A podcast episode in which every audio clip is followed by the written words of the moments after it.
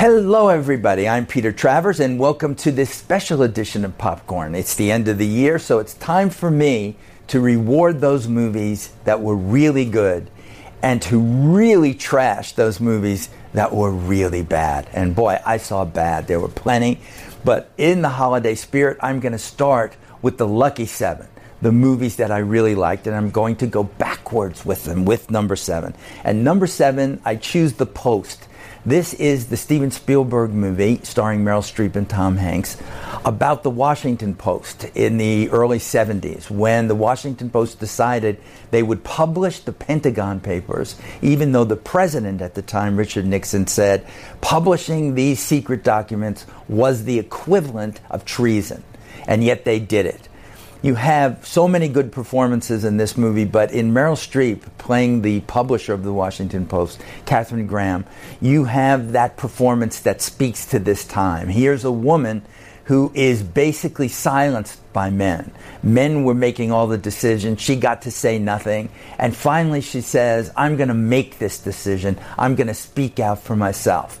Has there ever been anything like that? And anything in the 70s that speaks more than this world we live in right now, than a president saying to the press, you have nothing but fake news. You lie all the time. The press should not be free to say what they want to say. I want to control it. This is maybe not only one of the best movies of 2017, but the most topical. So definitely see The Post.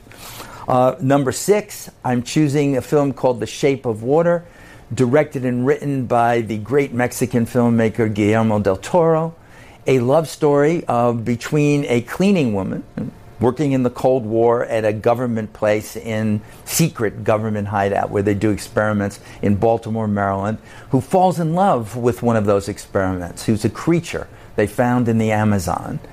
And because she's mute and because the creature is mute, they speak to each other with their eyes and with their hearts. This is one of the most romantic movies you'll see anywhere. It's Guillermo del Toro at his best. You've got to see it. Put it on your list.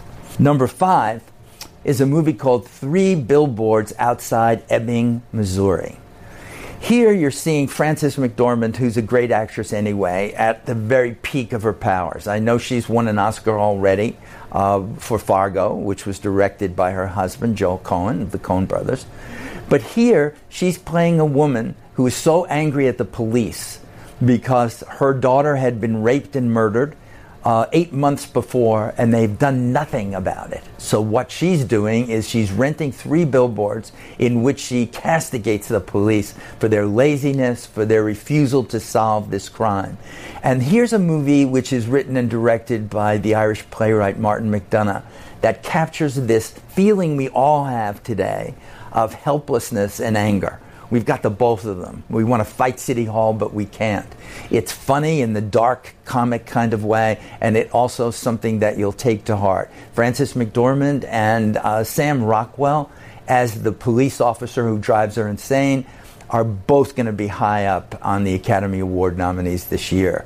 Another really great movie. Okay, number four is Greta Gerwig's movie Lady Bird. Uh, here's a movie that, when I describe it to you, it sounds like every other kind of coming of age movie that you might see. Saoirse Ronan is playing a girl in Sacramento who's graduating from high school, has problems with her mother, has problems with the men in her life. And it sounds like, well, haven't I seen that a hundred times before? You have not, because Greta Gerwig has carved this screenplay out of her own life growing up in Sacramento because Saoirse Ronan and Laurie Metcalf are giving performances so good that you take it to heart. You feel that everything they're saying is about your own growing up, no matter what time it was that you grow up. It's a perfect movie of its kind that will go in the time capsule for movies about coming of age. All right, number three, uh, to me, the most romantic movie of the year, Call Me By Your Name directed by Luca Guadagnino, the Italian director, who finds a sensuality in this story. It's set in the 80s, it's in northern Italy, and it's about a young boy who um, works for his father's in the, in the summer, who does research into Greek statues and mythology. And every year and every summer, there's another intern, and the intern this year is played by Armie Hammer the two of them fall in love, and not just in love, but it's first love. This is a movie that captures that feeling that only happens once in all our lives. When you look at this other person and say, This is the one for me. And it's about that feeling and the heartbreak that comes when it doesn't work out. Timothy Chalamet is 22 years old and giving a performance that puts him right up there with the Gary Oldmans and Tom Hankses and Daniel Day Lewis's. It's a great performance. And Armie Hammer is doing the best work of his career as this assistant to the boy's father who doesn't know how basically to handle the awkwardness of what's going on. Uh, a truly great movie. All right, number two. Number two is a movie that it was like this with me. Number two, number one, which one do I pick? But number two, I'm picking Jordan Peele's Get Out, a film that is a, horror movie. That's what people sold it as. Uh, but what happens in it? Do I see monsters? I don't see monsters at all. What I'm seeing is a man uh, played by uh, Daniel Kaluuya who finds a girlfriend in um, Allison Williams. And she says, I want to take you home to meet my parents. You know, and he's saying, Well, do they know I'm black? Do they know what to expect when I get there? And she says, No, they're really great. And then what we see is a horror movie slash black comedy about the co opting of black culture in America, the co opting of something that's not theirs, and making it not just funny and satirical, but scary. Because who are we as people, and how do we hold on to our individuality? This is a really complex theme, and Jordan Peele has tackled it and made something brilliant out of it. All right. So, number one, number one, best picture of 2017 to me is Christopher Nolan's Dunkirk. This is set in 1940 before America has entered the war, but Great Britain is stranded. These soldiers are stranded on the beaches of France in Dunkirk. No way to get out. Hitler's troops are coming right at them. And the war and everything that's happening is dependent on this one battle. Can they be evacuated? How do they get evacuated? Can you depend on the government, on Winston Churchill? You can't. You have to depend on yourselves. So the British got together in their small boats, came across the English Channel, and rescued almost 400,000 men themselves. And the decision was made both in Parliament and on those beaches that to live under a tyrant like Hitler was impossible, that you had to fight back. Chris Nolan is the best director this year because what he does is tell you nothing. He puts you there. So you see Dunkirk on land, you see it on sea, and you see it in the air, and you are definitely there, and you are feeling something so scary that again relates to right now when you have a leader in the United States who also has his hands on the button that could say basically we're all going to be at war. It could be a global catastrophe if someone makes the wrong decision. In Dunkirk, we see people make the right decision. Let's just hope that the right decision is made now.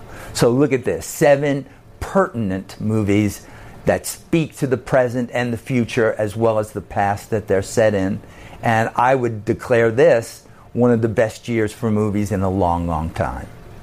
All right, now I'm going to the worst, uh, the worst movies of 2017, which I call the unlucky seven, and I'm going to go backwards again to, to talk about them. Number seven, a movie I hate for so many reasons, but let me start at the beginning. It's called the Emoji Movie.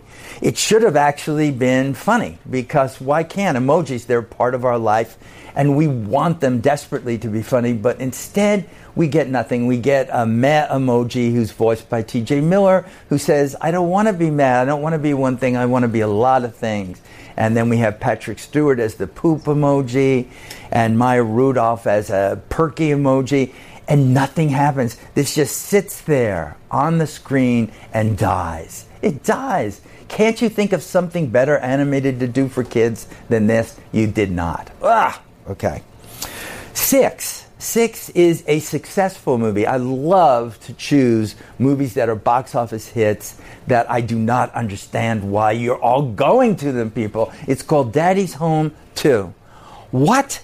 You know, here's Will Ferrell and Mark Wahlberg playing the same father, stepfather little routine they did in the first one.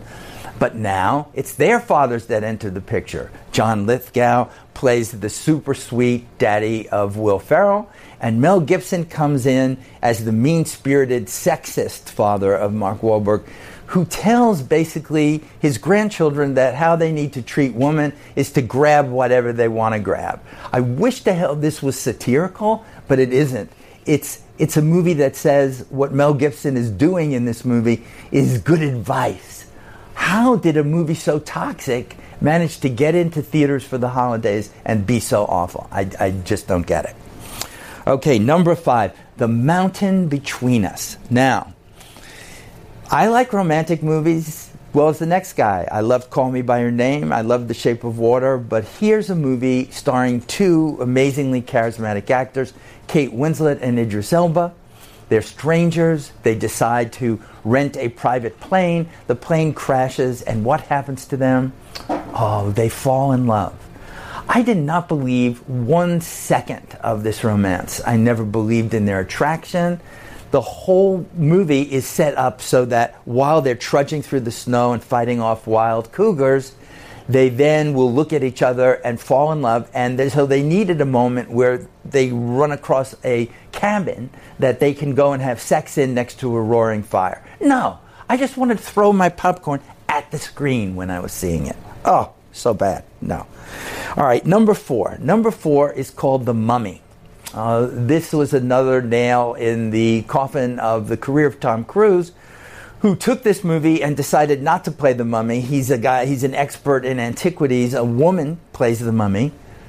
And it was supposed to start a whole new series of remakes of the great horror movies like Frankenstein and Dracula and the Wolfman.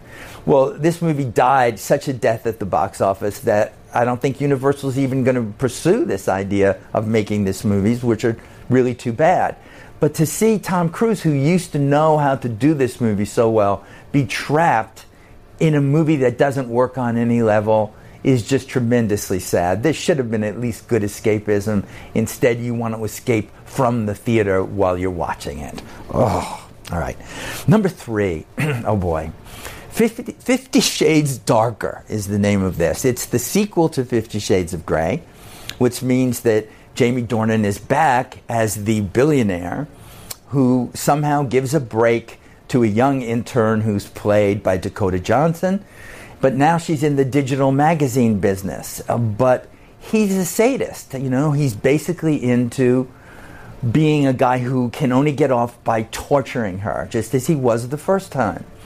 These books weren't much, but at least the books dealt with what people who are submissives and dominants get out of being submissives and dominants. Here we just see two awkward actors who look like they want to fire their agents for trapping them in a movie that just puts them in awkward situations. Yeah, it's nothing to the awkwardness I felt by watching it and the, the need that I had inside of me to say, don't do the third one. Don't do the third one. They will. And you're going to it. Don't go to this, people. That's the, the best way you can speak to Hollywood is to say, I'm not going. So that's why you can't make a third one or a fourth one. So please don't do it. okay, number two. Number two is The Dark Tower.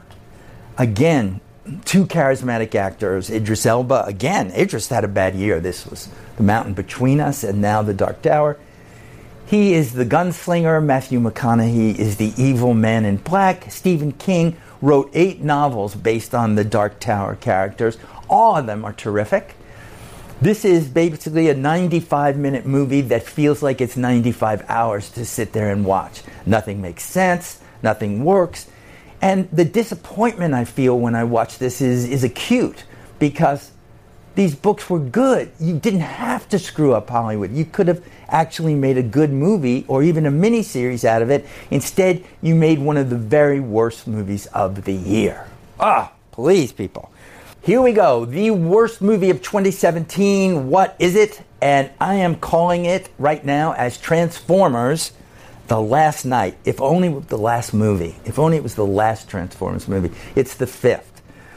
I have named the worst award for the last, oh God, 10 years after Michael Bay because he always seems to win it. No matter what movie he makes, it's always number one on my worst list, mostly because he's a hack Uh, he makes movies that are cynical, that attract audiences that think they're going to get something exhilarating and adventurous.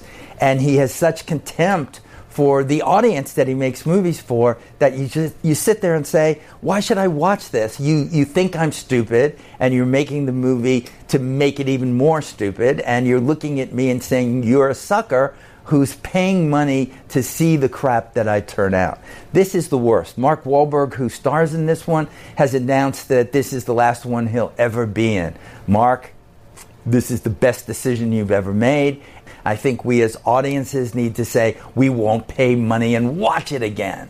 And that is a way to end a year with the idea to keep bad movies out of our lives. Please. Thank you.